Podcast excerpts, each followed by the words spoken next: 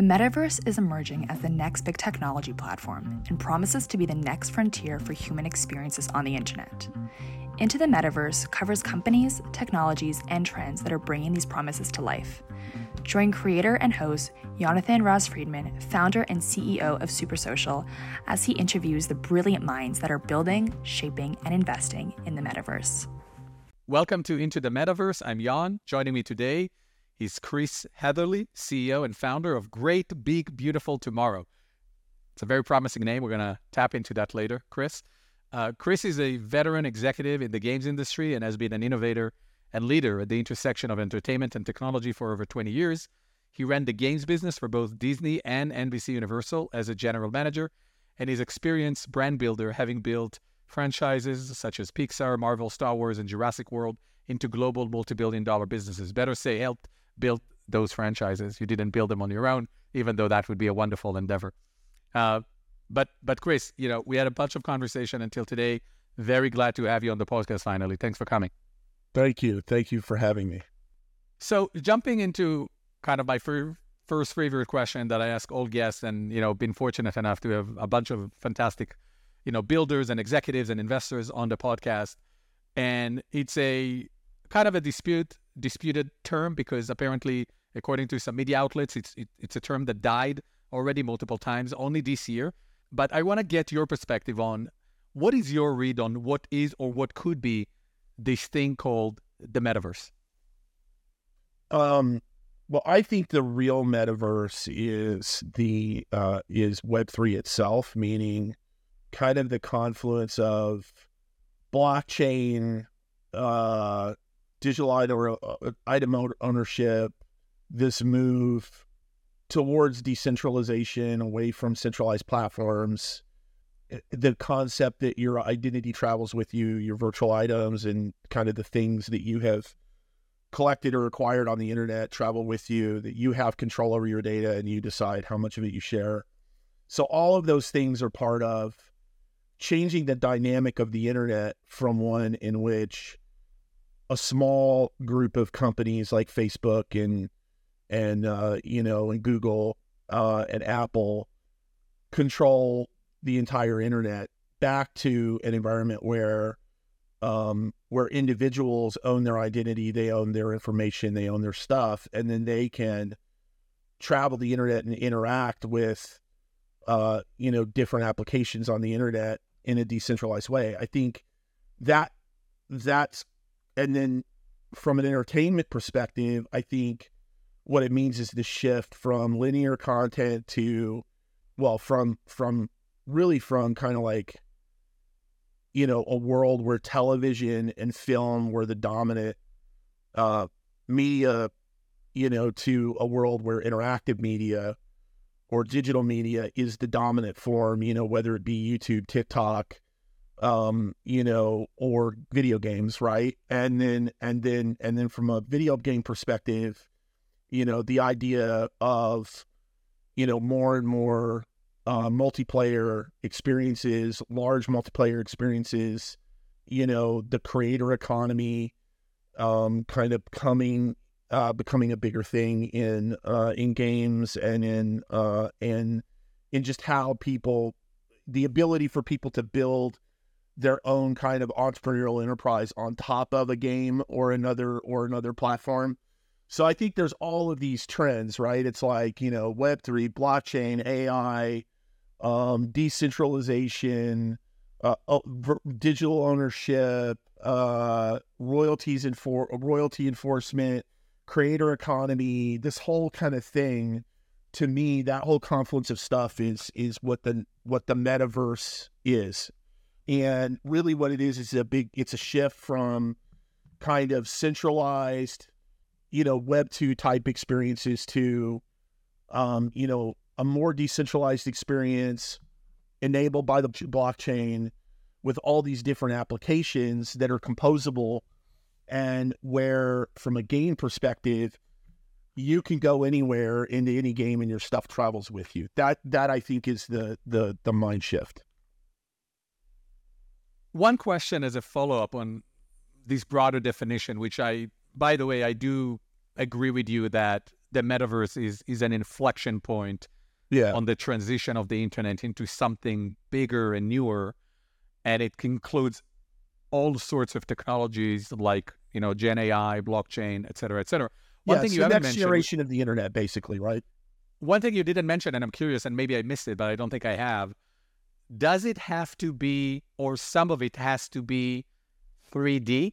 No. I think it definitely will not always be 3D.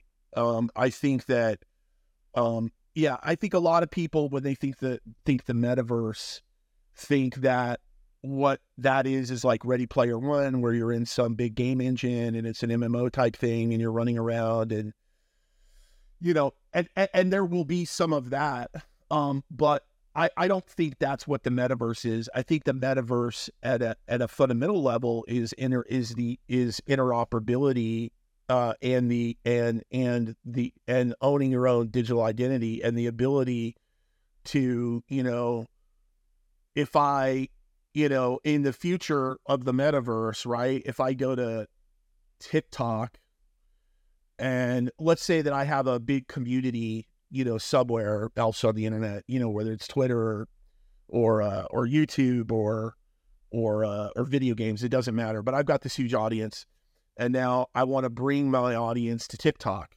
right? Well, I can, you know, set my brand up on TikTok, and all the people who own NFTs or tokens who are part of my, you know, brand and my club can come over to TikTok and engage in my you know, content and I'm able to move my community, you know, with me to that platform. And they're able to get benefits on that platform because they participated with me on another platform, right? And that's not how the internet works today. It's very much siloed. It's like, yeah, you have great interoperability within the Apple ecosystem, within the Google ecosystem, but not between, right? And so, um, what the, and so I think that you know what what a gamer's experience is going to should look like in web 3 right is that you'll have more things like roblox more things like unreal uh, uh fortnite creative mode. Uh you know i think you'll see more of these ugc and kind of what they call pgc or professional gaming uh, uh what you do right? Uh prof- kind of prof- studios that make content on metaverse platforms, right? As opposed to building the underlying engine. I think you'll see more of that. You'll see more. Um, each one of those things is like a mini application.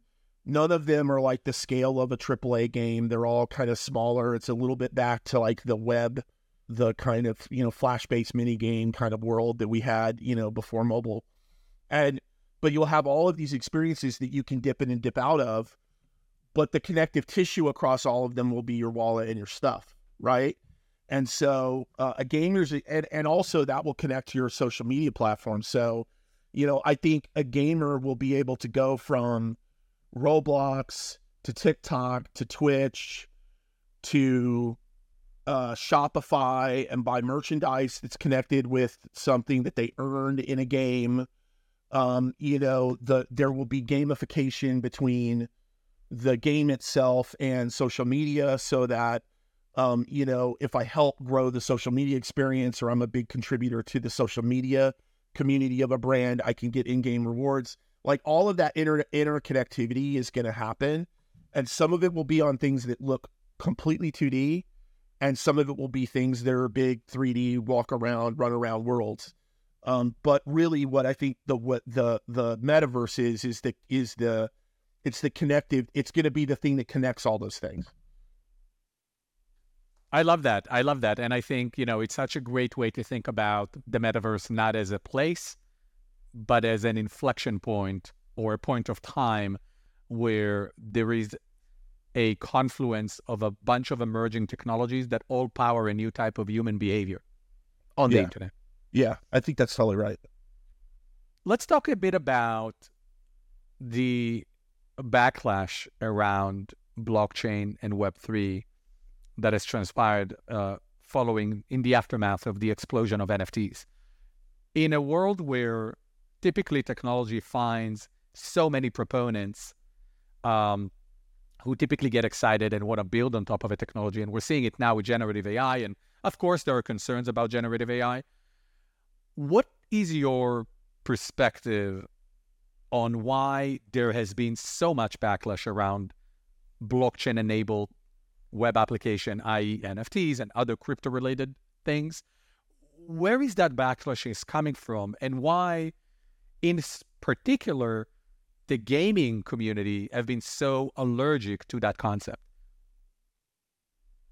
Well, this is a this is a complex question, uh, and it and it breaks down into a couple buckets. So I'll try to. I I'll ask complex questions. Yeah, yeah. I'll try to break it down in a in a in a simplified way. But you've got a group of people that I would say are a very vocal minority, both of gamers, but also heavily game makers, people who work at game companies who don't want who who who like the AAA experience of games, who grow up on AAA, who um, you know, they love everything about AAA. They want game. That's what they want games to be. They want games to be like blockbuster movie releases that you know are you know, break every, you know, every generation is a huge breakthrough in graphics. You know, um, it appeals to these highly skill based players um, who are, you know, really good gamers who have the skill. That group of people are allergic to in game monetization and to, you know, they were allergic to free to play, right? So if you go back uh, a, you know, if you go back a decade, these were the same people. And for the last decade, they've been complaining about free to play monetization. They complained about ad based monetization. Um, you know, but but if you look, and I always say this to people who make those arguments, you know, I'm like, look, the reality is the get what made the gaming business explode and become bigger than film and television was not AAA gaming. It was free to play, right? It was mobile. It was accessible. It was the accessibility of of the platform. You know, if you look at mobile, 60% or more of players are women. You know, women were barely playing games, you know, 10 years ago, 15, 20 years ago. You know, they felt excluded by the content that was being made at the time. You know, when casual games, not to be, you know, stereotypical, but, you know, cozy games and, and puzzle games and things like that, you know, created games that that that people who are not traditional core gamers wanted to play, right? And so the game games has been has always benefited from these innovations in business model. Um, but you've got people who have this like reflexive anti monetization in games. It's not that they it, it, it, their their allergy is very much about they just want to pay an upfront fee and they don't want to think about monetization at all. They just want pure escapism. You can understand that motivation, right? But the reality is when you look at the market and the way most people pay and play in games, microtransactions have been hugely democratizing to people. And I would argue that um, that this idea that that what Web three and and NFTs do is they restore in a world where most people where where where the dominant form of gaming is free to play, and that's just a fact. You know, something that we've lost in the game world is this idea of secondary markets. So, you know, people don't talk about this a lot, but GameStop was a huge part of the success of the PS2 generation, the PS3 generation, you know, those consoles coming up because people who who wanted to buy a game on day one and could afford to do so could buy the game for 60 bucks, but then they could sell it back and get some money that they could reinvest into the next game. And the next guy to come in who maybe couldn't afford the 60 bucks could buy the game for 30 bucks or 20 bucks or whatever it was on sale for. So this idea of secondary markets or secondary uh, sales democratized the market and allowed more people to play games than would have been able to play if the price was only 60 bucks. Now with NFTs, you know, you have this uh, the ability for people to get liquid on their investment into their game assets. And I think that in, in inflationary times, especially, this is going to be a real. Uh, people are going to start to see that this is this is really important because it allows gamers to, um, it allows gamers to get some, you know, get some money back on some of the things that they've invested in these games. It allows them to sell it to other gamers who may not have brought, bought at the, you know, at the primary price, but may buy at the secondary price. It introduces this idea of collectability and rarity, so some things can actually appreciate in value, and and if and it also introduces this idea that you can earn money by being a participant somehow in the game um, and this is something that's relatively new. You know, Roblox is doing it uh, in their way. Fortnite Creative Mode is doing it, but Web3 really has the potential to kind of democratize that to everyone. So, you know, I think that that Web3 will kind of will will be this next big layer of democratization of gaming and the economics around gaming. But there's a lot of people who just don't like the the the idea of of of bringing these economic things into games, and I I can I can understand their point of view, although I think it's a very elitist one. Um, so that's one group. The the then there's you know all the scams and all the people who you know saw this new technology that was unregulated and kind of the wide wild west and saw an opportunity to make a lot of money, or who you know were just enthusiastic about the technology, but not particular particularly competent. You know, you had a lot of people who went in and dropped these, you know, all these collections in Web three that, you know, made all these big promises and they never delivered anything, um, either because they were just, you know, always playing scam people or because they legitimately tried stuff but didn't just didn't know what they were doing and failed. Um, and that's really soured people legitimately. And I think that you know, um, but I also think that there's kind of an inevitable aspect of like once you introduce um, the concept of you can make money off of this, like the first thing people are going to try, especially gamers who like their brains are wired to like find the holes in the game, right? And to find, you know, to min max, they're going to try to find a way to exploit the system, and they have.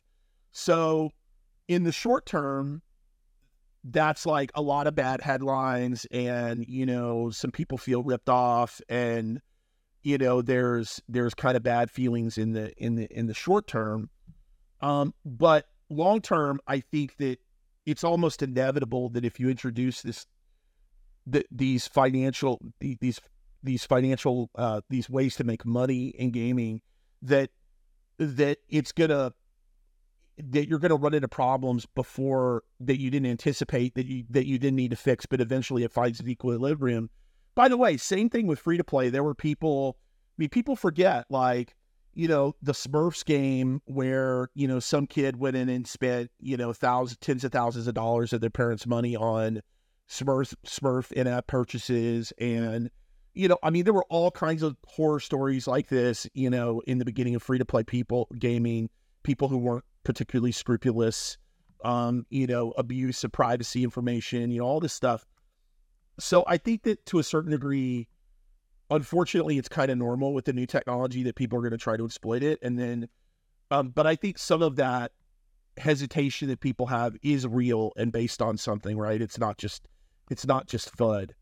Um, and then I think the last thing is that, that anyone who has an interest in centralized gaming at a business level is going to have a problem with this because it's so disruptive fundamentally you know? It's disruptive to big publishers. It's disruptive to to you know all the to a lot of like the old user acquisition infrastructure of you know vendors who sell you know software that you know either measures ads or does performance. A ton of people who like make opinion in the game space who benefit from the old way of doing business, right? Um, you know, platforms like Apple and Google, you know, like they benefit from having a centralized control over the distribution of games on their platform. So all of these people, like we kind of moved past the point of like at first they wanted to stop it right? And and and they have been unsuccessful in doing that. Now they're kind of like, okay, we're not going to be able to stop it. Now we're going to have to accept it, but we're going to put all these rules around it. We're going to make it very hard, you know. And but as eventually, you know, as players become, I mean, look, it took when we first started doing in-app purchase, you know, uh, in in mobile, conversion rates were like one percent. You know, you fast forward to today, like some games have, you know, ten percent or better conversion rates you know, not all games, a lot of games don't. But, you know, what happened progressively over the course of a decade is that people became used to spending money on on microtransactions in games. It's no longer a new idea. It became very common. A whole new generation of gamers came up where that was the dominant model. And now no one thinks twice about spending in a game, right?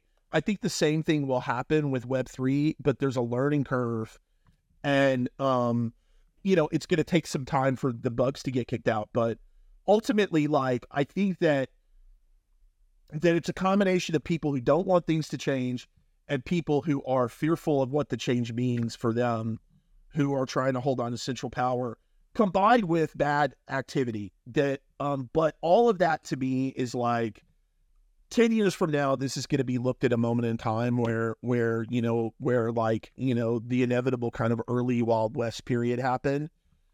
But i have no if you look at all the trend lines adoption of uh, blockchain technology is not slowed. Adoption of of of web3 ideas you know like roblox now has limiteds right?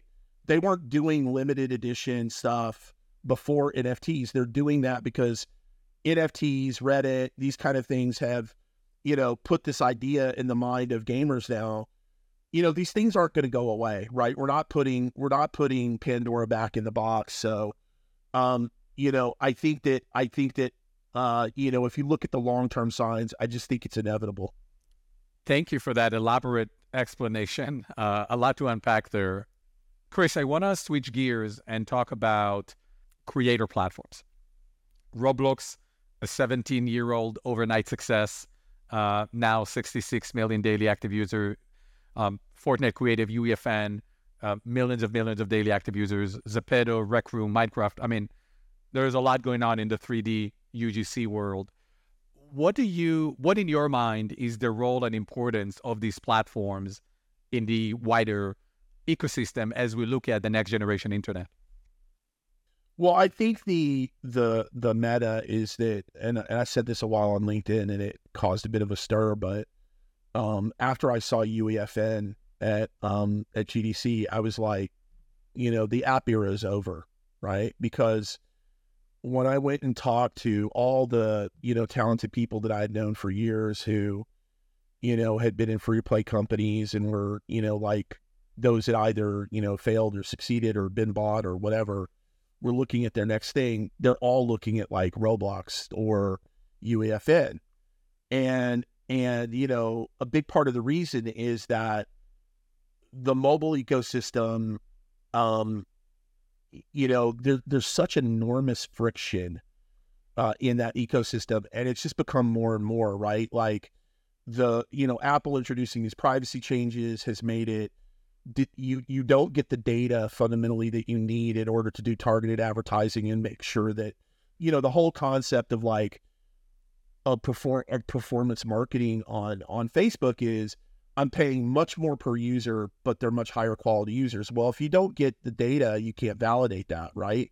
So um, that's kind of broken acquisition on the mobile platform now. Some people are still having success, but it's become a lot harder to break through.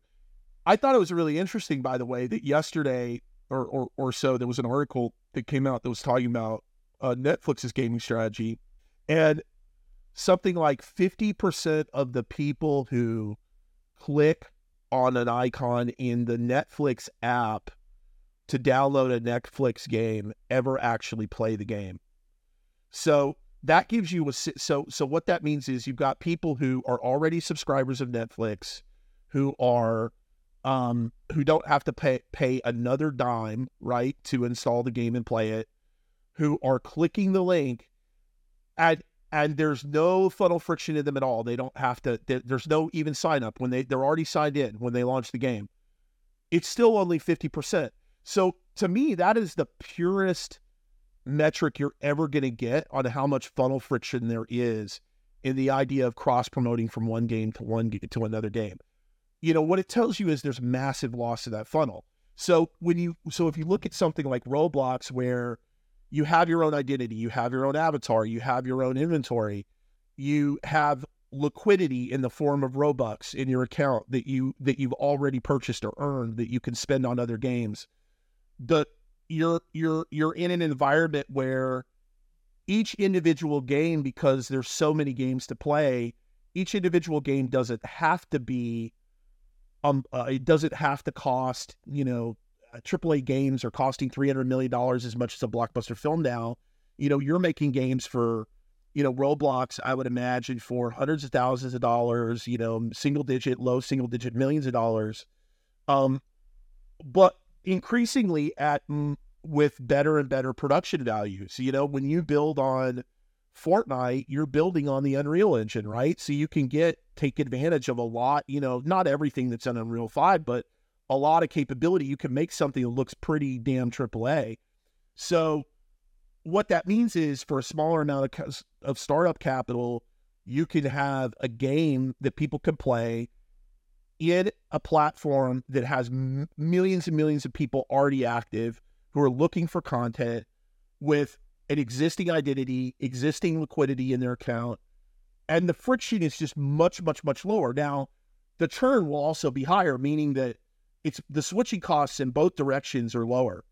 But but ultimately, it's going to be a much the the the traditional the the AAA and mobile gaming business models have become uneconomic.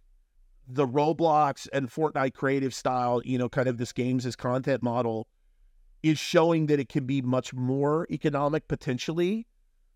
I think the biggest headwind is that the rev scrapes, at least, you know, on uh, Roblox are egregious and horrible. And I can say that. You can't say that, but I can say that. I think it's represent reprehensible how high the rev scrape is that that Roblox takes. It starves developers of capital that they can reinvest in their business or in the marketing or whatever. And I think it's inhibiting the growth of Roblox itself because they take such a hefty dive. Um, you know, so I think that, but I think that as you have competition amongst these platforms, those rev shares are inevitably going to go down, uh, or, or, you know the the rev share making it to the developer will inevitably co- get higher. I think you will just see more and more of a shift. I mean, look at what happened with Fortnite Creative Mode. With Fortnite, when they introduced uh, Fortnite Creative Mode uh, with UGC, when they introduced the new G, the, the UEFN update, they became the number one most played console PC game again, right? And so you know, it used to be that they were driving that level of con- con- concurrency and, and, and actives through these huge expensive integrations that they were doing with Disney or, you know, Travis Scott or whatever. Now they're able to do it because because creators are creating content and they're going out and acquiring users and saying, "Hey, come play this thing in Fortnite." And and you know, when you see one of those posts on social media, it's like, okay, well, I'm already already have Fortnite installed, I already have an account, all that other stuff. I might as well play it. So I just think the switching costs are going down. Um, and the economics ultimately are going to to argue for this more fluid kind of metaversey type exp- you know experience.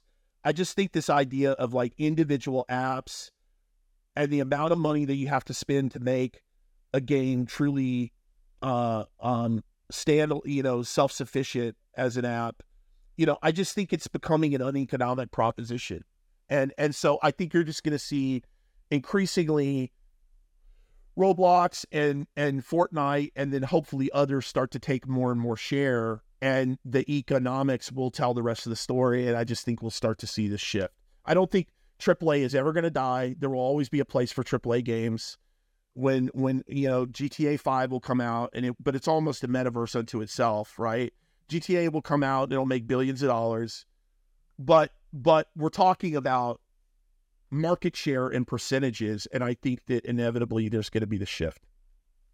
Yeah, and look, I think you're you covered a lot of ground on the role this platform play, and I think Roblox, specifically in my mind, is almost like um, sort of an MVP or a prototype of what a future of the internet in 3D and social looks like to some extent.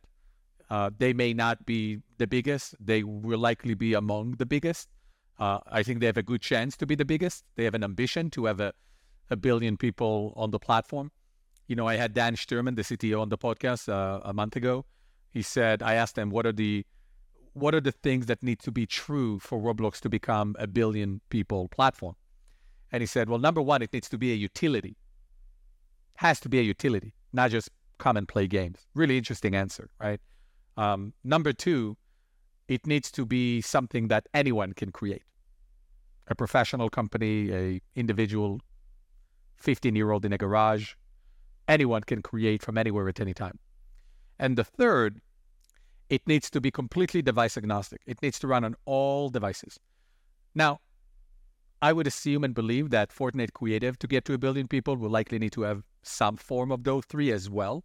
Uh, they're working really, really hard. I believe they're in the early stage of their evolution as a platform. It is not trivial to turn from a game, a first person shooter game, and turn that into a multi pillar platform where creators can build and monetize and so on and so forth. So that's going to take time, but I'm very, very bullish on both platforms, if I may say so. A question for you though, because you were talking about the rev share on Roblox, and and and these are challenges that you know Fortnite Creative will deal with as well. What are some of the other challenges for growth that you see in both of these platforms in realizing the opportunity they have, given the challenges of native apps and the fact that people will find it more uh, beneficial to build on top of existing app platforms? Oh, just that. But, but you said there were three things that he said he thought. One was it's got to be on all platforms. And what were the other two? It's got to be on all computing platform, computing devices. Uh, the the other two was anyone can be is empowered and enabled to create and and you know and monetize. And the third is Roblox needs to be a utility, meaning it, the reason people come to Roblox needs to be beyond just playing games. Yeah, so I, I I understand what he's saying there, but I I would if I I would tell him that I'd be really careful on that point because on the utility you, know, you mean yeah, I mean, look at what look at what happened to Unity when they took their eye off the ball of gaming, right? You know, they got they got really excited, and and it happened to Epic as well, by the way. You know, oh, we're going to go into architecture. You're going to be able to make movies on this. You're going to be, you know, like there's all these other uses of gaming, you know, for this technology. And, you know, gaming is just one of those verticals. And it kind of is somewhat driven by this idea that the money people you know, and, and, and I think even some of these gaming executives, like, they don't want to just be in games. They want to be something broader, right? And, um, and, and partially it's because a lot of money people are not gamers. And so they don't understand it, how big games really are. So it's like, eh, you know, the problem is that I think if you start to then divert a lot of energy into non gaming things, you take your eye off the gaming ball and they you know, they still have a very small percent of gaming market share relative to what they should have.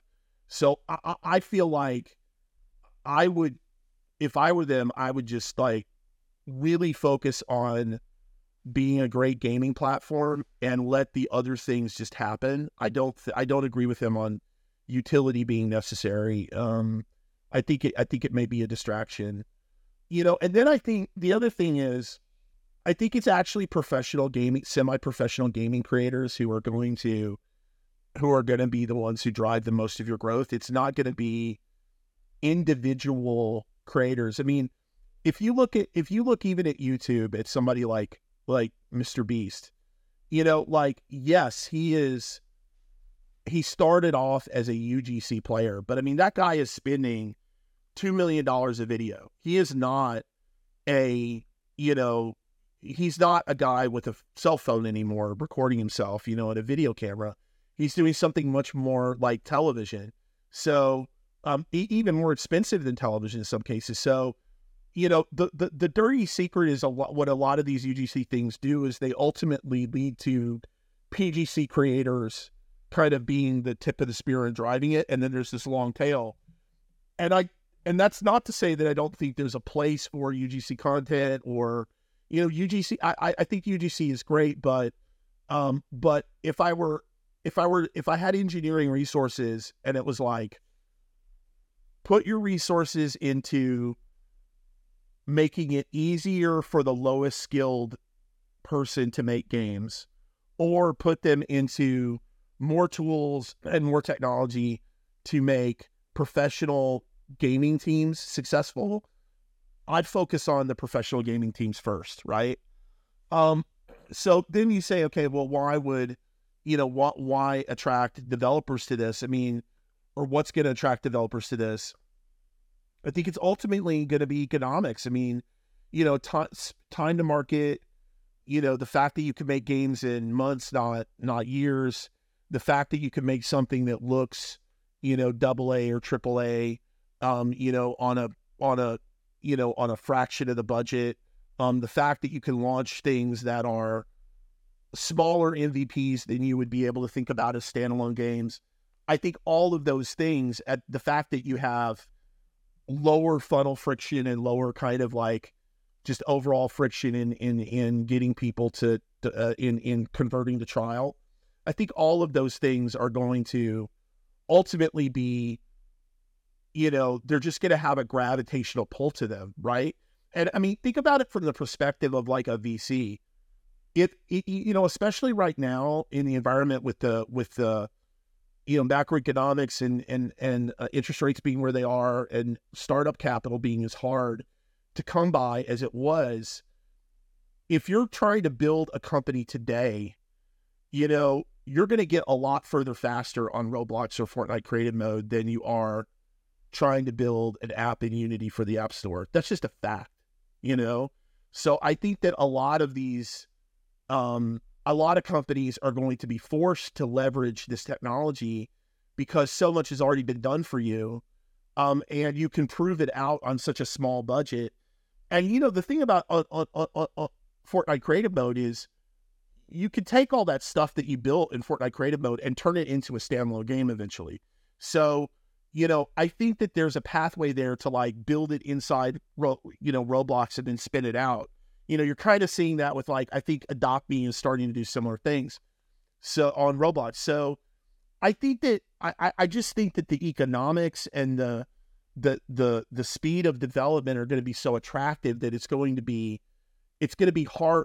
You know, VCs are going to turn to entrepreneurs and say, cool idea. Why aren't you building it in Roblox? You know what I mean? That would be interesting. Um, I don't think we're there yet, but I think that's not something that I would rule out. Uh, obviously, I am on Roblox uh, fully, and I do see immense opportunity. Uh, you know, one of the things I remember when we were raising our seed round uh, a few years back, I I had that I had a slide that showed for the particular IP that we were building at that point, which was Ghostopia, which was an original game, I showed a slide where, sure, I may make way less money on Roblox than I would if I'm building on Unreal or Unity, but the level of investment is in orders of magnitude smaller, and the pace of execution is way it's a fraction of a fraction of the time and the money. Right. And I think that's kind of you know people don't compare apple to apple. It's a different modality. It's a different business model. And I think to your point, I think we're still at the early stages of understanding that this is a different business model. This is not mobile gaming. It's definitely not AAA. It's a different business model. And the truth is, we're still very early on, and there's a few companies that are venture backed on Roblox, um, very few. And I expect there will be more once VCs understand that it's a different business model. And also, VCs buying into the vision, I believe that Roblox can be way bigger than it already is. Uh, but these are a lot of things to buy into in a short time. So I, am not surprised that it takes a bit of time, and UEFN is the same in my mind. It's that category, and I, I like the the the point of what you said around, you know, PGC. It actually makes a lot of sense, right? Professionally generated content, right? Because the reality is that the biggest games on these platforms are rarely created by a random user. He may well right. started it as a random user, but by the time it grows, it's already a 20, 25, 100 potentially people studio. You mentioned Adopt Me two kids in a garage built it on Roblox. COVID uh, propelled it. Now it's 150 plus potentially studio. Still yeah, they, building they, primarily they, one they game. ain't in a garage anymore. They're not in a garage anymore, that's for sure. Uh, and they, they may not even need VC money anymore, right? It's more of a Right. private equity stage or right something that maybe Candle Media would want to buy uh, at some point. Um, which you know enables me kind of to switch gears and talk about brands and IP owners. So how because you know you, you bring a lot of experience from that. How do you how do you think brands and IP owners should think about this emerging space, this emerging category? Well, I think that so if you're if you're an IP a major IP owner, you know, you have a very small number, you probably have a very small number of IPs that are truly licensable that as standalone games, right? So, you know, when I was at when I was at uh, Universal, for example, you know, because we were doing new Jurassic movies, everyone wanted Jurassic. You know, uh, you know, Parker World, it's big franchise. You know, so that one you can license. Although, you know, it took us years and years to find someone who was willing to finance a AAA game for it. You know, Minions we could license pretty easily because it's been such a big franchise. But once you get past that, like a lot of the other franchises are just too small for a standalone game or or just don't lend themselves to enough content and depth and whatever for a standalone game.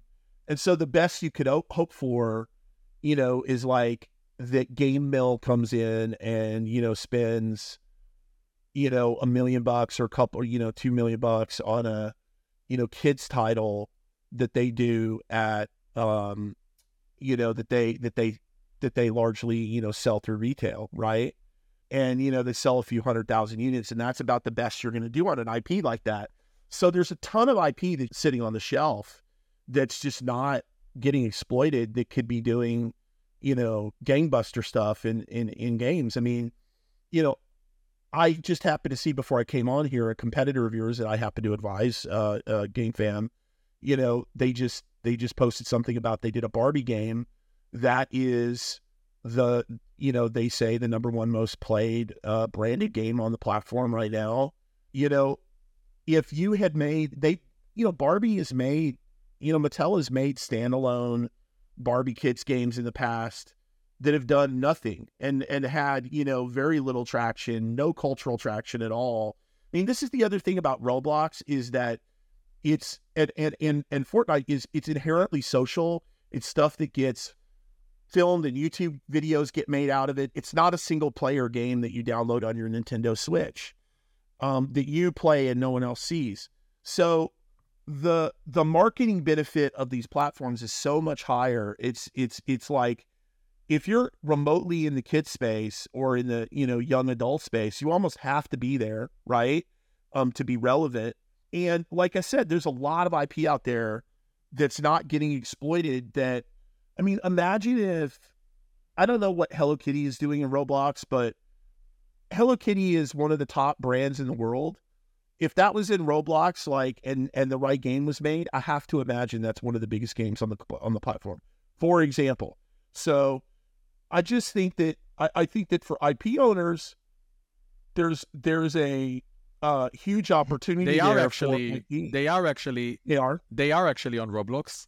They have a total of 340 million play sessions and around 4,000 concurrent users as we speak. So it's one of the largest branded games, All right, branded well, IP games on Roblox. Yeah. there you go. There you go. So i mean it, it you know that's a perfect example of like look hello kitty has done lots of mobile games. They've done lots of you know console kids games. None of them have that kind of playership.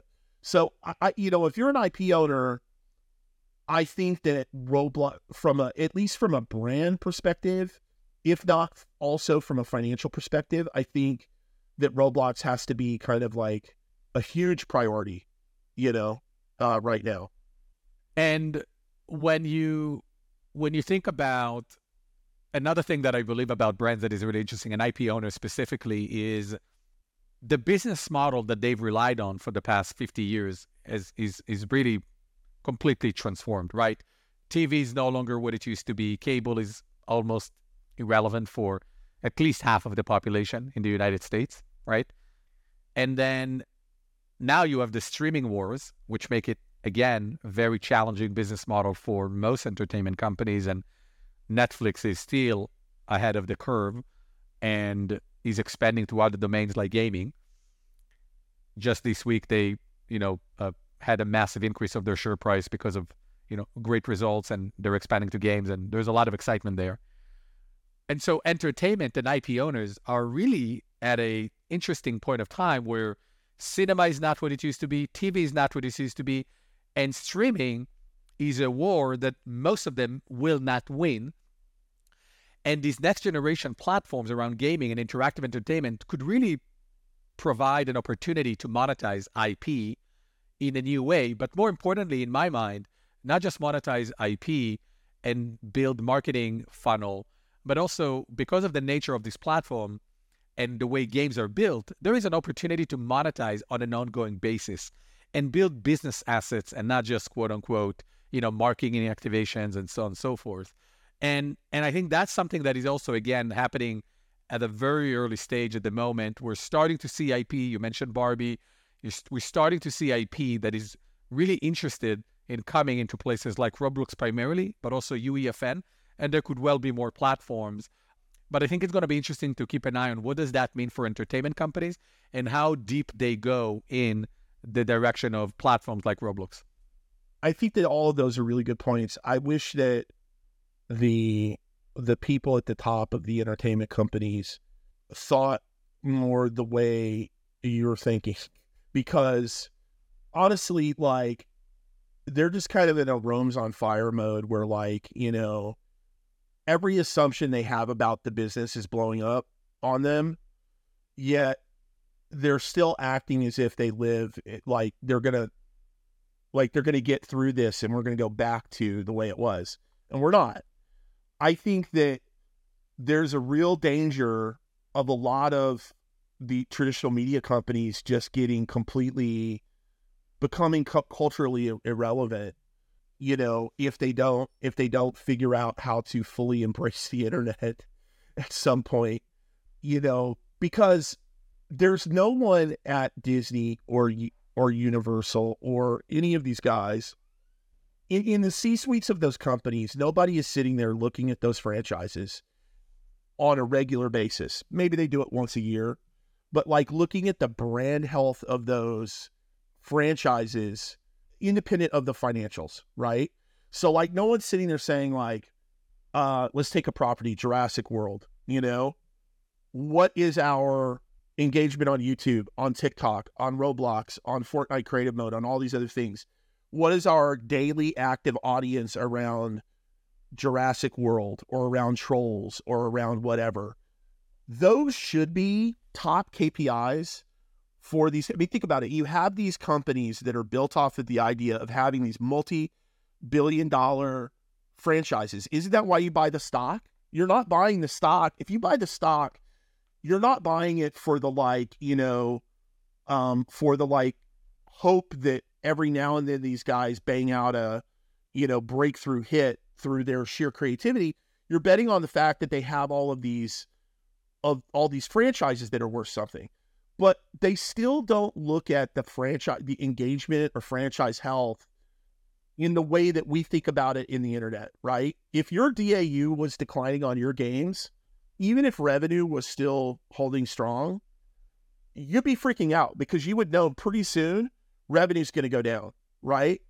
This is just not how these uh, these big media companies think. So, you know, I think that I think that they should be leaning much more heavily into this stuff.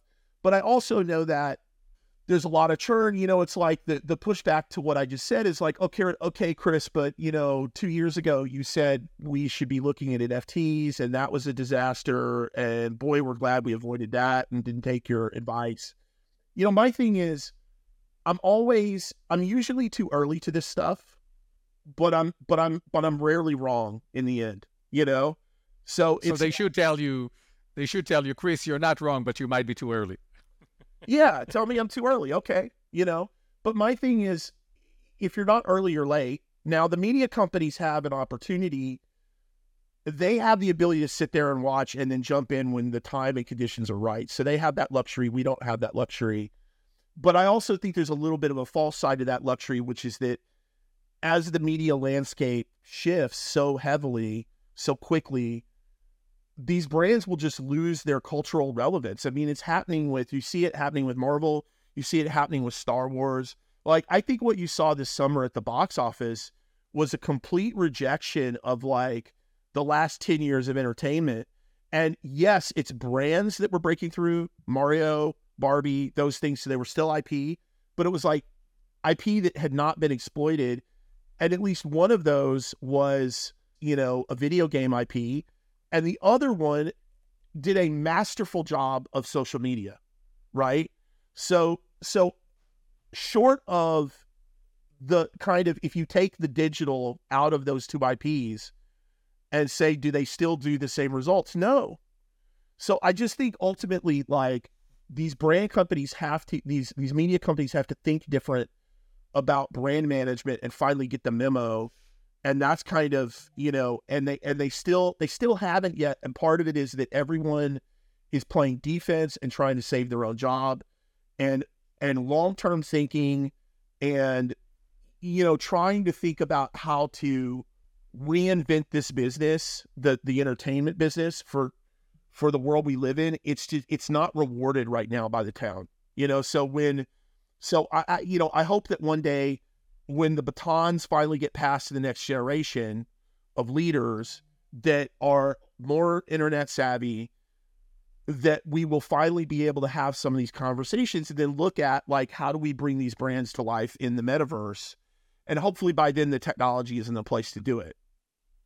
Chris one item that I want to talk about before we wrap up is, and I want your brief overview or, or brief perspective on is how do you believe generative AI is going to propel this wider space, metaverse, next gen internet?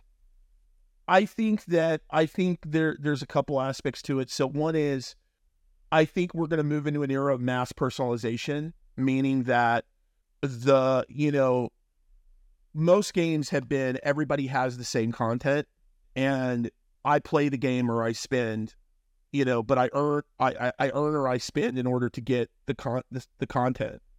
But everybody's got the same content, right?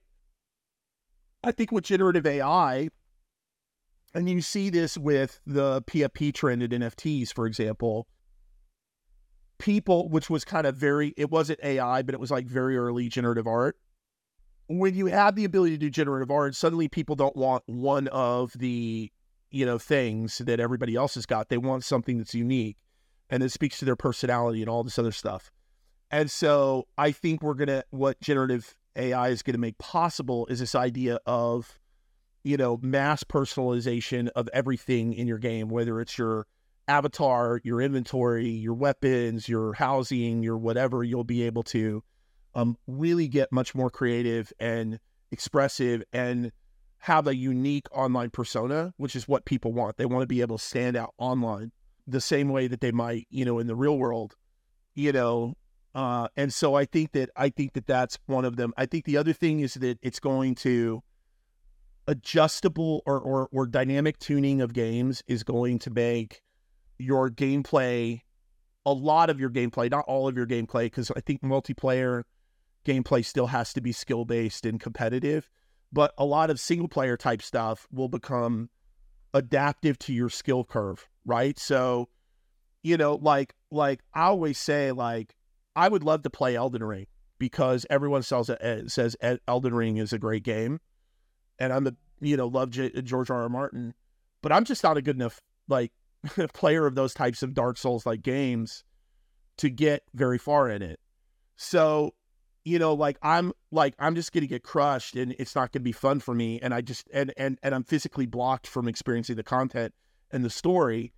But if you were to adjust the skill curve to my level of skill, I would still experience a level of difficulty that a that my son, who's a way better gamer, you know, would experience. So relative to to my skill level, the curve would be the same. It would still be hard as hell, but I would have a shot. I would have the same percent chance of being able to complete the game. What I think that means is that is that more people games will become more accessible to more people. I mean, skill is a major it's a major kind of factor of funnel friction, right? It's like if you don't have the skill, you know, a lot a lot what happens with a lot of these first person shooter games, you know, or, or uh, is they come out, you know, like Fortnite or or or you know Warzone or whatever. They come out, kind of everyone's at a, the same level of skill, and then there's a subset of the audience that gets highly skilled, and they just always win, and then they drive everybody else out, right? And if if and, and I'm not saying that that dynamic is going to change necessarily, but my point is that if if if gamers are on more of a level playing field when it comes to skill, I think they will play. People will be able to experience more games. So I think that's one. Uh, that's and then the and then the last big area. It, well, uh, another big area is going to be like story and the ability for you know the game itself, the NPCs, you know all that stuff to be responsive to to your gameplay and to feel, you know, uh, in ways that will feel like those characters are living and alive. The story is, you know, you're writing the story as you're playing it, you know, that kind of thing, I think will be hugely compelling uh, and feel much better than kind of like the choice based narrative, like branching narrative stuff that we did in the past. We're kind of moving past that era. And uh, which, by the way, if you look at Telltale and what killed Telltale, right? One of the things that killed Telltale games, it was that the story was the same for everyone. So I could just buy the game, install it, go on YouTube, stream the game, play it, and everyone else could watch it, never pay a penny, and get the whole gate story. You know, in a world of dynamic storytelling, that my story is completely unique to my gameplay experience. So, you know, that actually becomes a plus because I could go on YouTube and play my version of the story based on what I did, but then you could go and do it and get a completely different experience and so it's actually it actually helps market the game, not not take away from the game. Um, so I think I think that's going to be a big one, and then the last one is just going to be cost. Um, you know, like the uh, you know, cost of coding, cost of um, you know, cost of customer service, cost of um, you know, of art production. You know, all of those things are just going to come down and it's going to make it a lot it's going to make it a lot easier for i think again you know smaller teams you know individual creators or small groups of creators you know will have access to technology that you know rivals what game makers had even 5 years ago or a couple years ago so uh i think you know now is like a fucking terrible time to raise capital but a great time to be an entrepreneur in terms of the technology and platforms that you have to play with. If you can survive the next few minutes, you know, if you can survive like World War III, uh, the Great Depression, plagues, locusts, alien invasions, uh, you know, three more pandemics, God knows what else, you know. If you can survive all that on the other end of this, uh, you know, the companies that survive um, will able we will be able to do so because they're using these tools and technology, right? Chris, what are you most excited about for the next 12 months? I think the next 12 months is going to be pretty tumultuous geopolitically, economically. In the game space, I think we're still seeing, you know, some things play out like, you know, Apple's platform changes. You know, like there's a lot of macro th- dynamics still playing out in the games industry. So, I don't think that there's like an event that we're looking forward to, like, you know, the release of PS6 or the, or, you know, like there's not some new technology or platform or new iPhone or whatever that's going to change the game that, that anyone can see. I think that, that what it is, is it's a very volatile time of change. And what I like to say is change always creates opportunity. And so when things are chaotic, you, you have to look at, you know, the tectonic plates of what's moving and figure out how to position yourself for where things are going to be. And I think there are some very clear uh, trend lines that I can't tell you exactly how they're going to play out or when, but I can tell you what direction they're going. And so that's exciting to me. I, I I always like when the dynamic when the environment is dynamic and change is happening, but then like the big players are all retrenching and like ignoring it. That is like a freaking Las Vegas buffet of opportunity for entrepreneurs and creative people. Do you know what I mean? We have this wonderful principle in capitalism called creative destruction, right?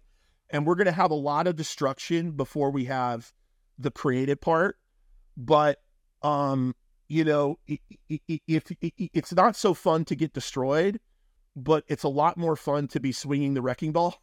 So I'm glad to be on this side of the wrecking ball. You know what I mean? I totally, and I'm I'm with you right there on that other side. Um, Chris, this has been a, a really thoughtful conversation, and I think we covered a lot of ground, and I know that the audience is really going to enjoy listening to it. So thanks for taking the time joining me. Thank you, sir. Really enjoyed it. Thank you so much for listening to this week's episode of Into the Metaverse. We hope you learned a lot and explored new aspects of the metaverse.